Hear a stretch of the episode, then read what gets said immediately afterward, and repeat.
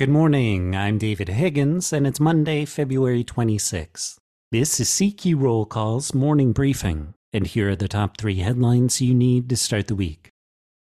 Congress is facing a tight deadline to finish work on four of the 12 fiscal 2024 appropriations bills by Friday night.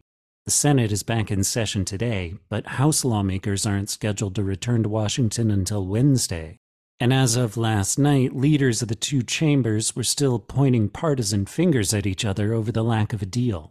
Congress must either pass the four full year spending bills that are due this week or another stopgap measure, or else the agencies funded by the Agriculture, Energy and Water, Military Construction and VA, and the Transportation HUD bills would be hit by a partial shutdown.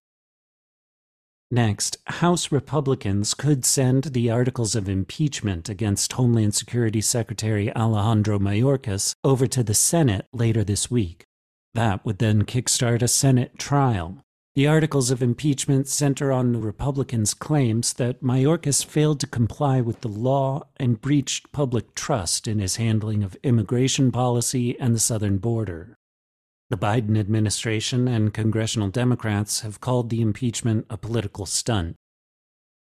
And finally, the Supreme Court will hear arguments today in cases that could define how lawmakers regulate social media companies.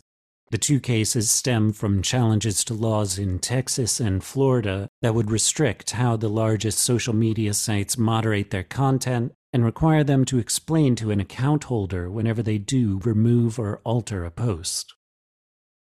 Check CQ.com throughout the day for developing policy news. And for all of us in the CQ Roll Call newsroom, I'm David Higgins. Thanks for listening.